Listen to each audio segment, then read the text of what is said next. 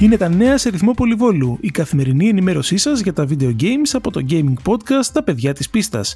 Στα μικρόφωνα ο Τίμος Κουρεμένος και ο Πέτρος Κυπουρόπουλος από την Αγγλία. Η Nintendo ανακοίνωσε μια νέα έκδοση του Switch Lite σε μια πανέμορφη απόχρωση του μπλε με λευκές λεπτομέρειες.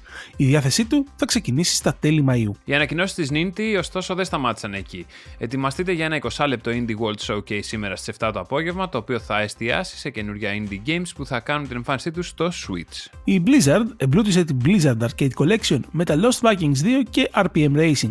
Η συλλογή της που διατίθεται σε PC, Switch, PlayStation 4 και Xbox One περιλαμβάνει ακόμα τα Lost Vikings, Blackthorn και Rock'n'Roll Racing. Διαθέσιμο γίνεται σήμερα ένα μεγαλούτσικο system update για το PlayStation 5. Μεταξύ άλλων θα επιτρέπει τη μεταφορά παιχνιδιών σε USB μονάδα αποθήκευσης, ενώ θα καθιστά δυνατό το share play μεταξύ PlayStation 4 και PlayStation 5. Η ενημέρωση έρχεται και για το mobile app του PlayStation. Και τέλος η Alloy του Horizon Zero Dawn ετοιμάζεται να κάνει την εμφάνισή τη στο Fortnite. Οι κάτοχοι του παιχνιδιού σε PlayStation 4 και PlayStation 5 θα μπορούν σύντομα να παίξουν ελέγχοντας την πρωταγωνίστρια του πανέμορφου τίτλου της Guerrilla Games. Αυτά για σήμερα. Ραντεβού αύριο με περισσότερα νέα και μην ξεχνάτε. Κάθε Παρασκευή ανεβαίνει νέο επεισόδιο Τα παιδιά της πίστας σε Google Podcasts, Apple Podcasts, Spotify και στο group μας στο Facebook Τα παιδιά της πίστας Gaming Podcast. Καλή συνέχεια.